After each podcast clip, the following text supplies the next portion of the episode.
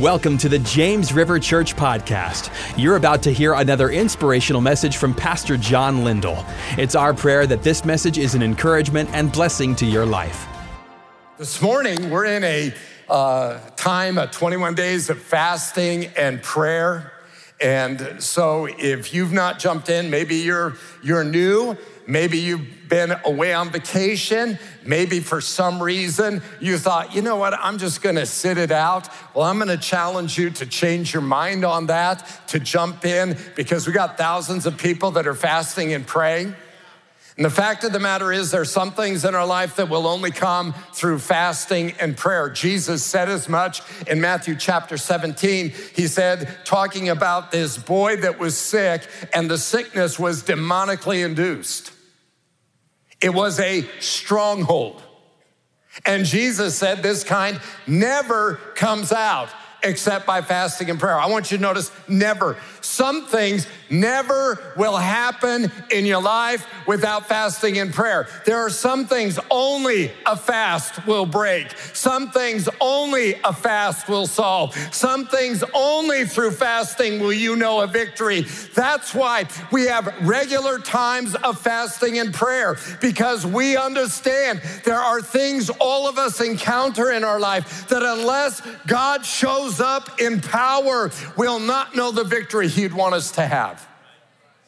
Fasting brings victory. When you and I fast, we see God do amazing things. Fasting is a hunger strike against hell.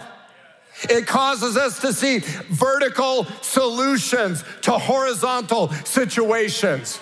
Fasting breaks the yoke of bondage. Fasting releases God's supernatural breakthrough power. Fasting gives us divine wisdom to the perplexing problems that we face. Fasting humbles our hearts and brings us to that place of dependency upon God.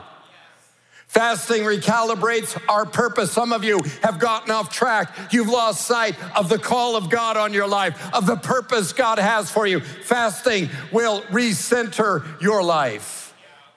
Fasting can bring about supernatural protection and miraculous provision. Fasting results in favor with people. Fasting brings heaven's answer and hell's defeat. Maybe you're from a background where they don't talk much about fasting. Jesus talked about fasting. In fact, he gives us three duties of every Christian. In Matthew chapter 6 and verse 2, when you give, we've got a duty to give. That's something Jesus prioritized.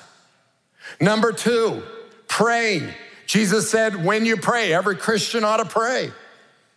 And number three, fasting. Jesus said, when you fast, not if you fast, when you fast. So fasting is intended to be something that you and I regularly do.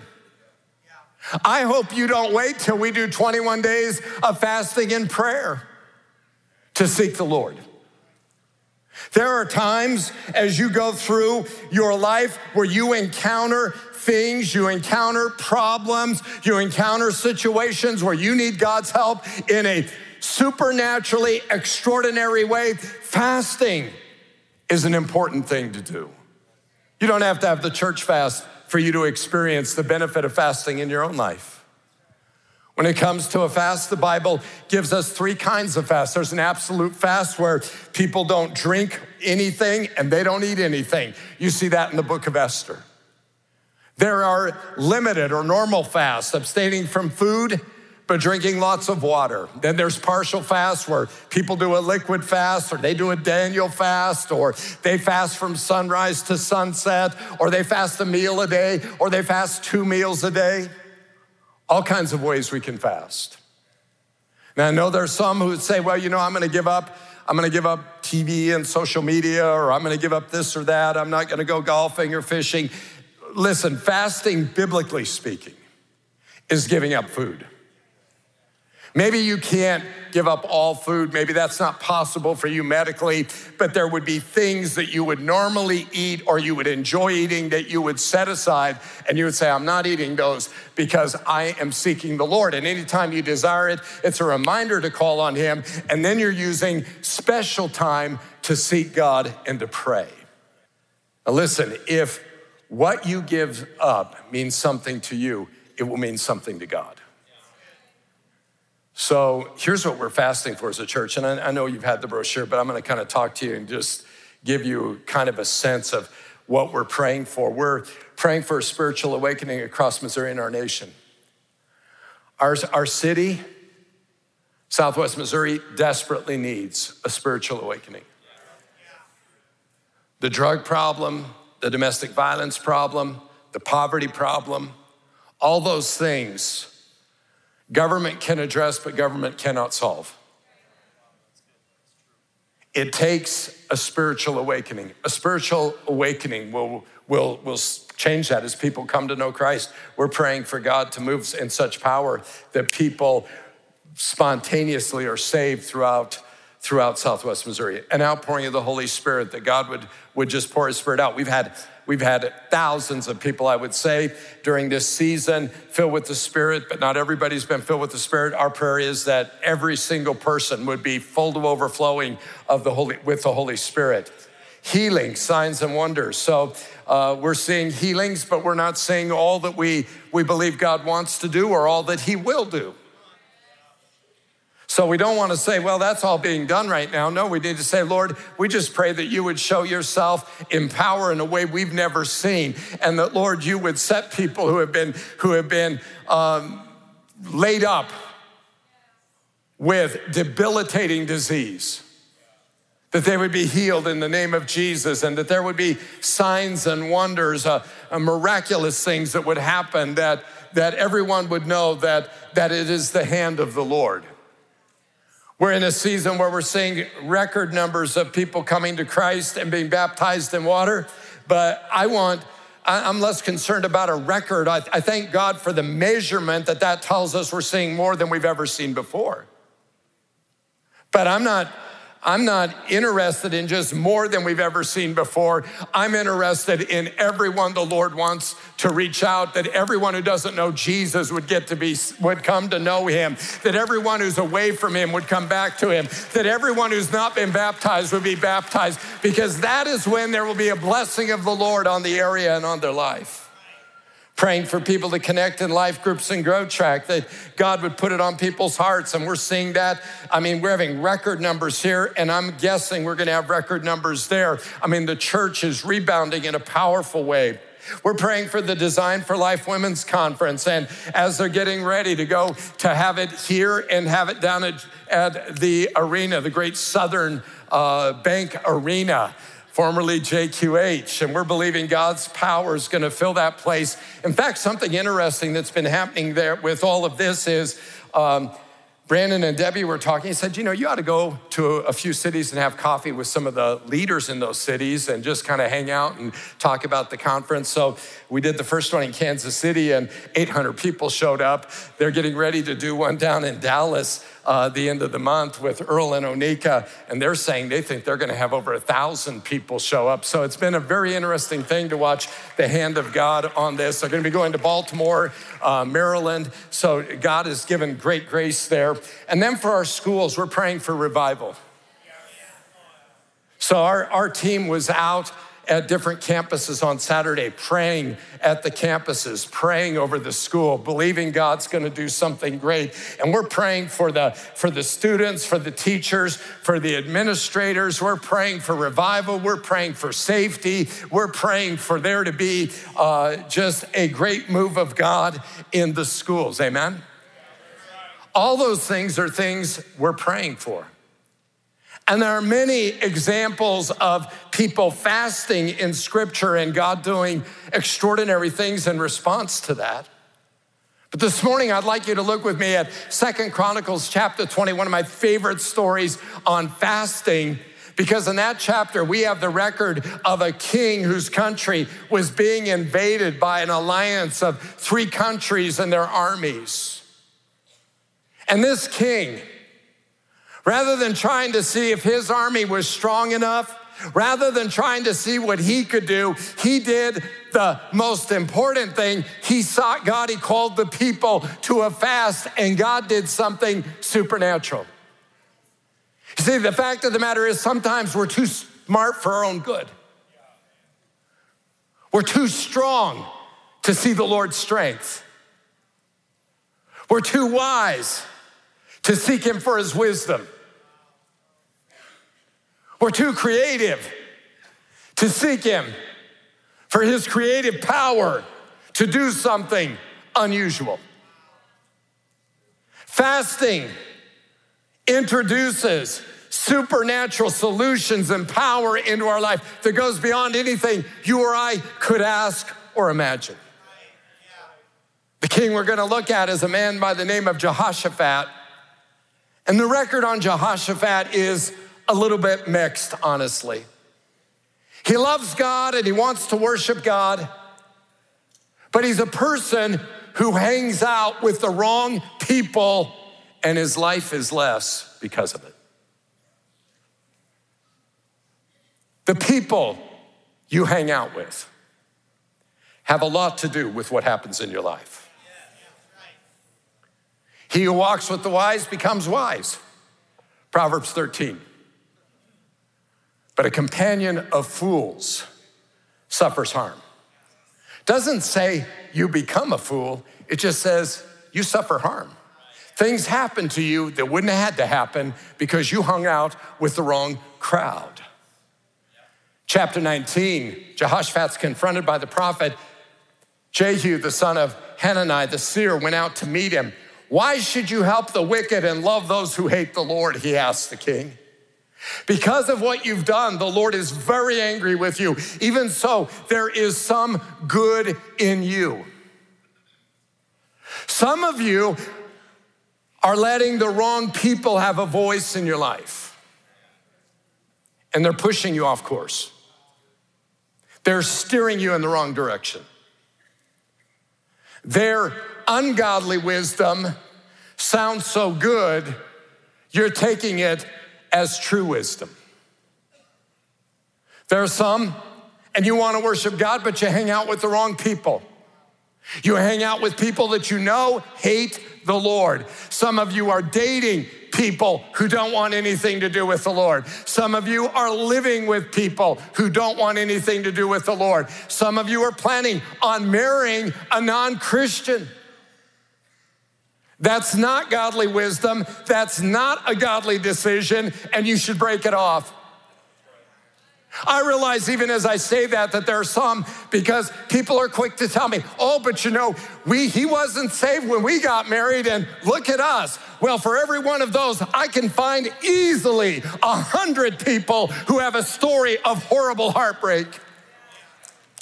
I would simply say if you had a story where God was gracious to you and he redeemed you from what was a foolish decision, don't pass it off to people as something that is an acceptable alternative. It's not helpful for people. I'm not trying to be unkind, I'm just saying it's not wise.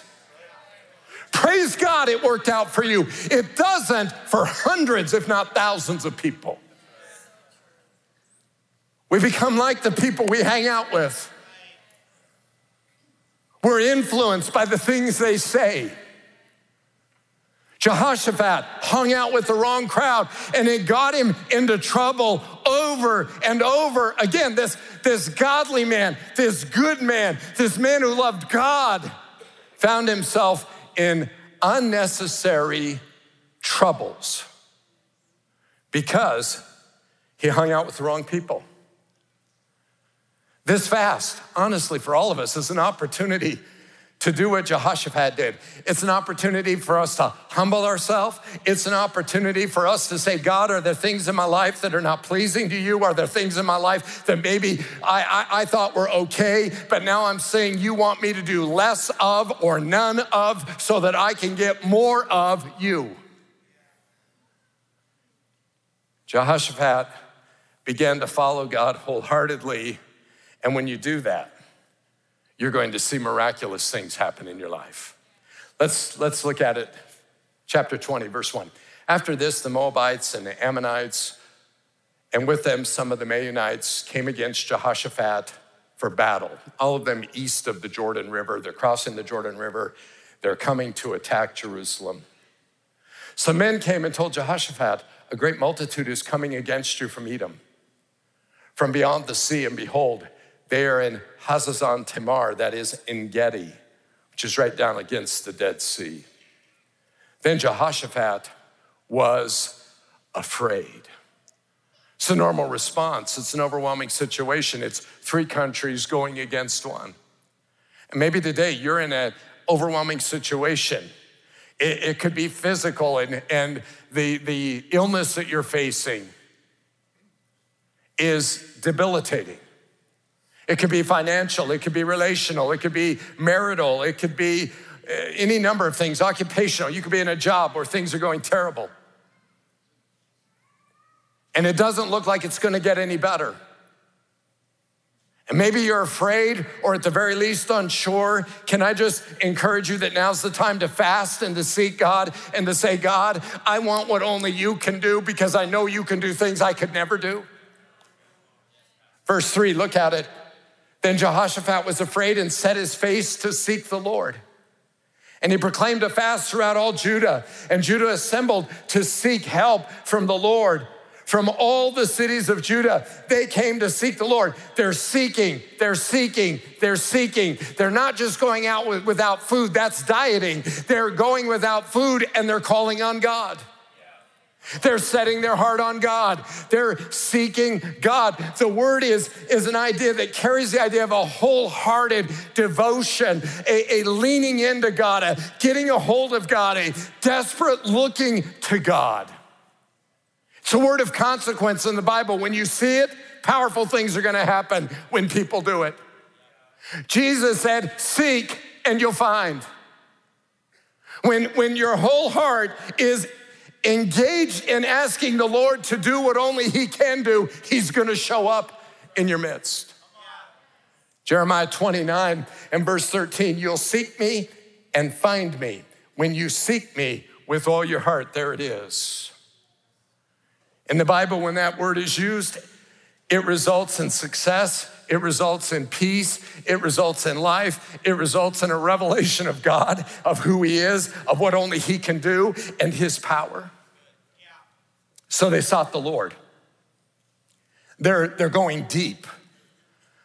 They're confronting those areas of their life where they had not been wholehearted. Listen, this is, I think, one of the challenges of fasting is not to get distracted. I, I realize it's easy to, to get, you know, distracted by this or that. You can't do this, can't do that. This is a time to really set your heart on seeking the Lord. And if you're struggling to do it, then you really know you need to do it. If you're struggling to do it, let me just suggest this to you that the enemy is scared to death that you will do it. The last thing he wants is you seeking God. The last thing he wants is you wholeheartedly leaning into God. He's afraid of what will happen, he knows what it does. So here's Jehoshaphat, he's praying and has this beautiful prayer. In verse six, he recollects who God is and he talks about how he rules over the kingdoms of men, how powerful he is. In verse seven, he talks about what God has done and a bit of the history of the land. In verses eight and nine, he recounts scripture and scriptural promises of what God has promised to do. And then in verses 10 through 11, he begins to make his request, or 10 through 12. In verse 12, we read this Oh, our God, will you not execute judgment on them? For we are powerless against this great horde that is coming against us. We do not know what to do, but our eyes are on you. That is a great prayer. Maybe you need wisdom today. It's a wonderful thing to say, God, I really do not know what to do. And honestly, my resource and my intelligence and my wisdom and my connections will never resolve this problem. I need you to do something for me because in this whole situation, I'm weak and powerless. My eyes are on you. Listen, you can, you can pray and you can ask God to help you in times like that. And the good news is, God will.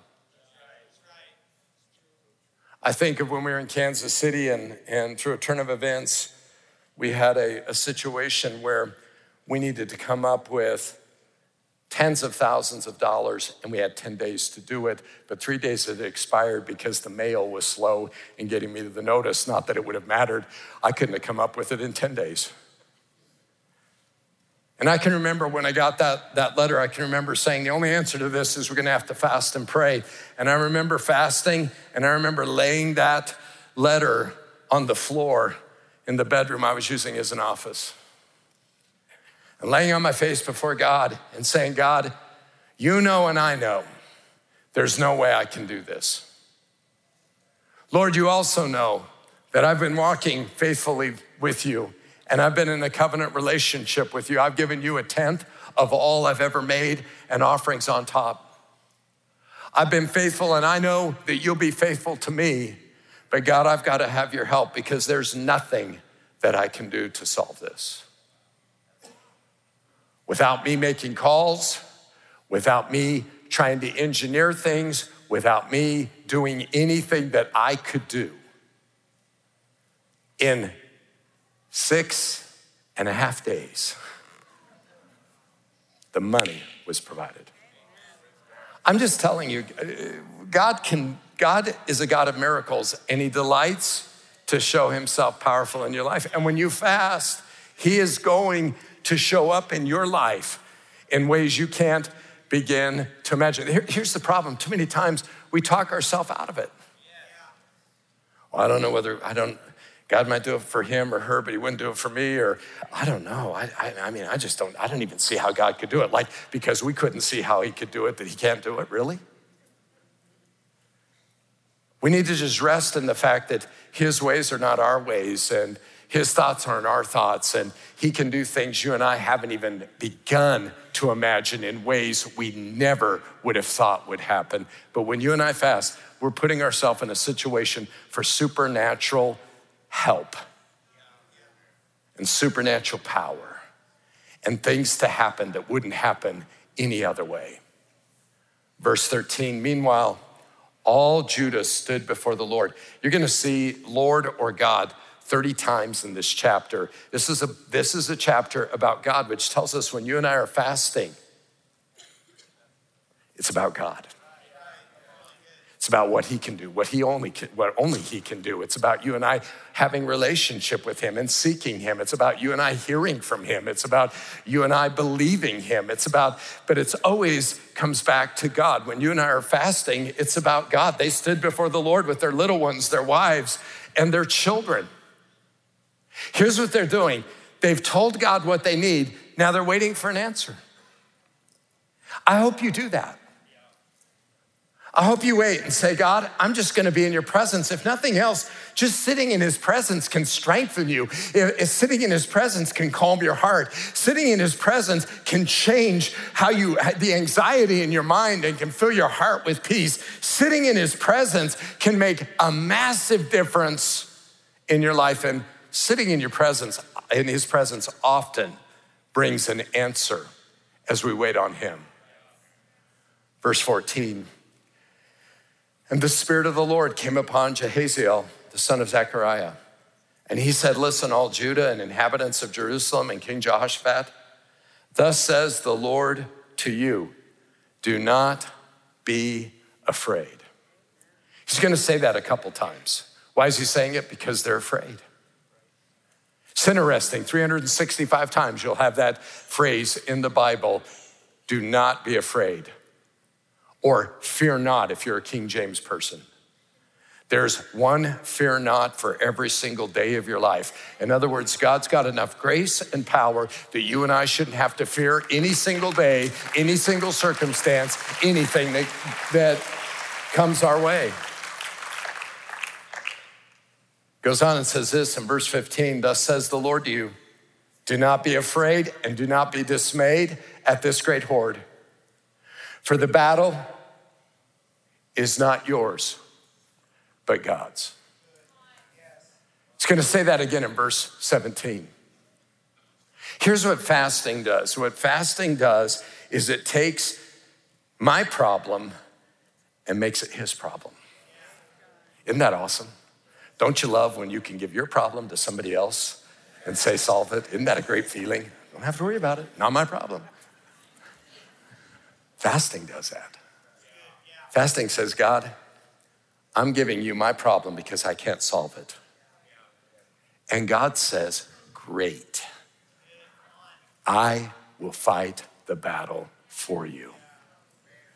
When you and I fast, our battle becomes his battle. Our problem becomes his problem. Verse 16, tomorrow go down against them. Behold, in other words, can you believe this? They will come up by the ascent of Ziz. You will find them at the end of the valley, east of the wilderness of Jeruel. You will not need to fight in this battle. This is a very interesting thing. He doesn't tell them why they're not going to need to fight. He's just telling them, you're not going to have to fight. You see, a lot of times what keeps people from walking in the peace of God and the confidence of God is they don't understand the word of God spoken to their heart. Where God says, I've got this. You're like, well, great, but what does that mean? I mean, I got it. I mean, what does that mean? I've got it. Well, but what about, I've got it. You see, too many times we have the idea that unless we have all the details of the plan and we know how it's going to work, we can't, we don't have enough information to trust God. The only information you and I need to put our faith in God is His promise. That's all we need. His presence, that's all we need. If you sense the presence of God, you're hearing the word of God really in a very real sense. If you sense God is with you, then you know God's going to take care of it. Here they are. They're, he's saying, You don't need to worry about this. What's going to happen is there's going to be an ambush, but there's nothing said in this promise about an ambush. There's nothing said about how God's to solve it. It doesn't make sense. There are three armies. Now they are 10 miles away. And God is saying, I'll fight the battle. You don't need to worry about it. Look at it in verse 17. So amazing. You will not need to fight this battle. Stand firm, hold your position, see the salvation of the Lord on your behalf. O Judah and Jerusalem, do not be afraid and do not be dismayed. Tomorrow go out against them and the Lord will be with you. Very interesting. He's saying, You're not gonna have to fight it. Just stand firm, hold your position. Don't be afraid. Don't get discouraged. Don't be biting your fingernails. Tomorrow, go out, and the Lord will be with you. Why do they have to go out if he's gonna fight the battle? Because he wants them to see what he's gonna do. And so, no word of anything. When God speaks, it could be through his word, it could be through a friend, it could be through a still small voice. He's not gonna give you all the details, but he is gonna tell you, I've got this. He is gonna tell you, you can trust me. He is gonna tell you, I'll fight this battle for you. He will tell you to stand firm in your faith. I would say this sometimes you don't hear what you'd like to hear, even in that. I think back on the letter. I didn't hear one thing from the Lord. You say, well, didn't that bother you? For some reason, it didn't. I mean, all I can say is, I knew what I knew. I knew I'd been faithful to God, and I knew I was fasting, and I knew I was praying, and I knew He was reading the letter even as I was laying on my face. And when I got up, I just knew. Without a word, I just knew.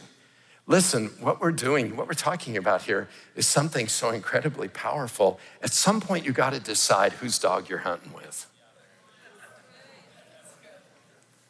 I grew up on a farm, so there's another one of them. You know, at some point, you got to decide are you in or you out? Either it works or it doesn't. Either he's God or he's not. Either prayer is powerful or it isn't. At some point, you got to decide if you're in. You got to make that decision. You got to say, listen, I'm in. It, the word's true. I believe it. I can remember doing that. I can remember fin- finishing that day fasting, and then I can remember not fasting anymore and not worrying about it, just simply saying, this should be really interesting to see how this works. So I would love for everybody to get a word from the Lord, but I'm reminded, even as I'm speaking to you, sometimes you don't get a word from the Lord. But that doesn't mean He's not God and He's not gonna help you. Because you're asking Him to help you, you're inviting Him into the situation, and you can count on this He is faithful. I think one of the tests that you really trust Him is when you can walk out of that time and say, God, I just thank you. God, I just worship you. I just thank you that you're a God who hears me and have that confidence to worship Him. I think really our ability to worship is the true way we understand where our heart's at in moments like this. Well, verse 18. Then Jehoshaphat bowed his head with his face to the ground, and all Judah and the inhabitants of Jerusalem fell down before the Lord. So they're getting the word. And what do they do? They worship. I mean, nothing's changed in their situation. You see, sometimes we have the idea that, that oh boy, when God comes through, I'm really gonna worship him. Well, how about you worship him before? How about you, how about you shout the shout of praise before the walls of Jericho come down? How about you worship him before the, the battle is won? They were worshiping the Lord and the Levites of the Kohathites and the Korites, which are clans and, and the Levitical tribes stood up to praise the Lord, the God of Israel, with a very loud voice. They did it just like we do it at James River. They had a great time praising God. They had a huge problem. They prayed, and the problem wasn't gone, but they were gonna praise God. They were gonna believe God. Look at it in verse 20. And they rose early in the morning and they went out into the wilderness of Tekoa. And when they went out, Jehoshaphat stood and said, Hear me, Judah and inhabitants of Jerusalem. Believe in the Lord your God, and you will be established. Believe, believe his prophets, and you will succeed. I put this in here because really this whole phrase is not in the Hebrew. It really reads like this Believe in the Lord your God, believe, and believe in his prophets and you'll succeed. Believe. Believe. Believe. That's all God wants from you is you're fasting, you're praying, so believe him. And when you've done everything you can do to believe him, then believe some more. And when you've done all you can do to believe him the second time, then believe him again and say, I believe God. I believe he's faithful. I believe he's going to go before me. I believe he's going to help me. I think that's a word for somebody today to believe God. I want you to notice something else here believe his prophets. You know, one of the dangers I think in our Western Christianity in, is it's become very individualized. So it's all about us. I can hear from God. I don't need anybody to hear from God for me. I can hear from myself. Thank you. If we go down that road, it becomes very much about us. And nobody has all the pieces to the puzzle in their box. We need one another. And there are people who have a prophetic gift. And I'm not talking about the old kind of Old Testament kind of prophetic gift. We're going to talk about gift of prophecy as we go through the fall here. We're going to talk about the different spiritual gifts. In the new covenant, prophecy isn't condescending and condemning and angry. It's encouraging, it's strengthening, it's comforting. 1 Corinthians 14. But we need to hear from others who have a word from the Lord for us and when we hear that word from the Lord, in many senses, it's designed to give us the peace that comes from hearing from God. We err if we say, well, I don't, I don't put any stock in prophets, and if somebody gives me a prophetic word, maybe, maybe not. And I'm not, I'm not saying we shouldn't test it. I'm just saying we shouldn't alienate ourselves from it. He says this, that's a strong statement. Believe in his, believe his prophets and you'll succeed.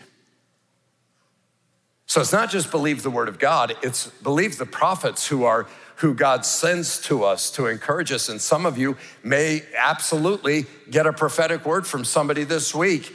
And when, when you do, and it's relative to this, then believe his prophets and you'll succeed. So here they are, their hearts filled with faith. Verse 21 And when he had taken counsel with the people, he appointed those who were to sing to the Lord and praise him in holy attire as they went before the army. I mean, they're not, they're not wearing their flak jackets, they're not carrying their, their guns, they're not, you know, got their grenades. They don't, they don't have anything. They just are dressed to worship the Lord. And they're gonna go before the army. It's an amazing step of faith. They're putting people that are just dressed to worship in front of the army. That's the level of confidence they have in the Lord's ability to deliver.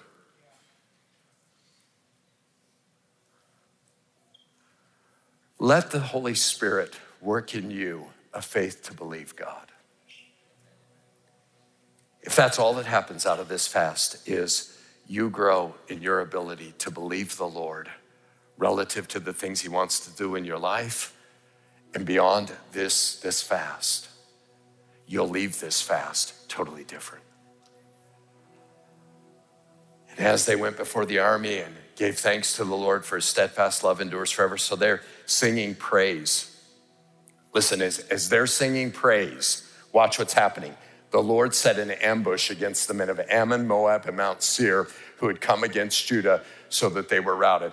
I, we don't know what this means, but we assume there are angels dispatched to fight. Wouldn't you love to have seen that in the supernatural, to watch that battle going down? They're just worshiping the Lord. And while they're worshiping the Lord, God is fighting the battle for them. Listen, if, if you can understand this, when we, when we gather to worship, and I, I, I really appreciate, because I think as a church we've gotten We've gotten way better at getting in here at the start of service. And I, am not here to make anybody feel bad. I realize you got kids, you got life happens. So if, if you're late, you're late. But at the same time, when we come in here, the opening songs are not just warm up till we get to the message. The opening songs, we're doing battle. We're setting the table while we're worshiping, the Lord's fighting. While we're worshiping, the Lord's battling. While we're worshiping, angels are at work. Our worship and our praise has everything to do with releasing God's power in this place. What's, what's happening is there's, we're setting the table in our worship for the Lord to fight the enemy, to do something supernatural. So here they are. They're, they're, they're ambushes that are set.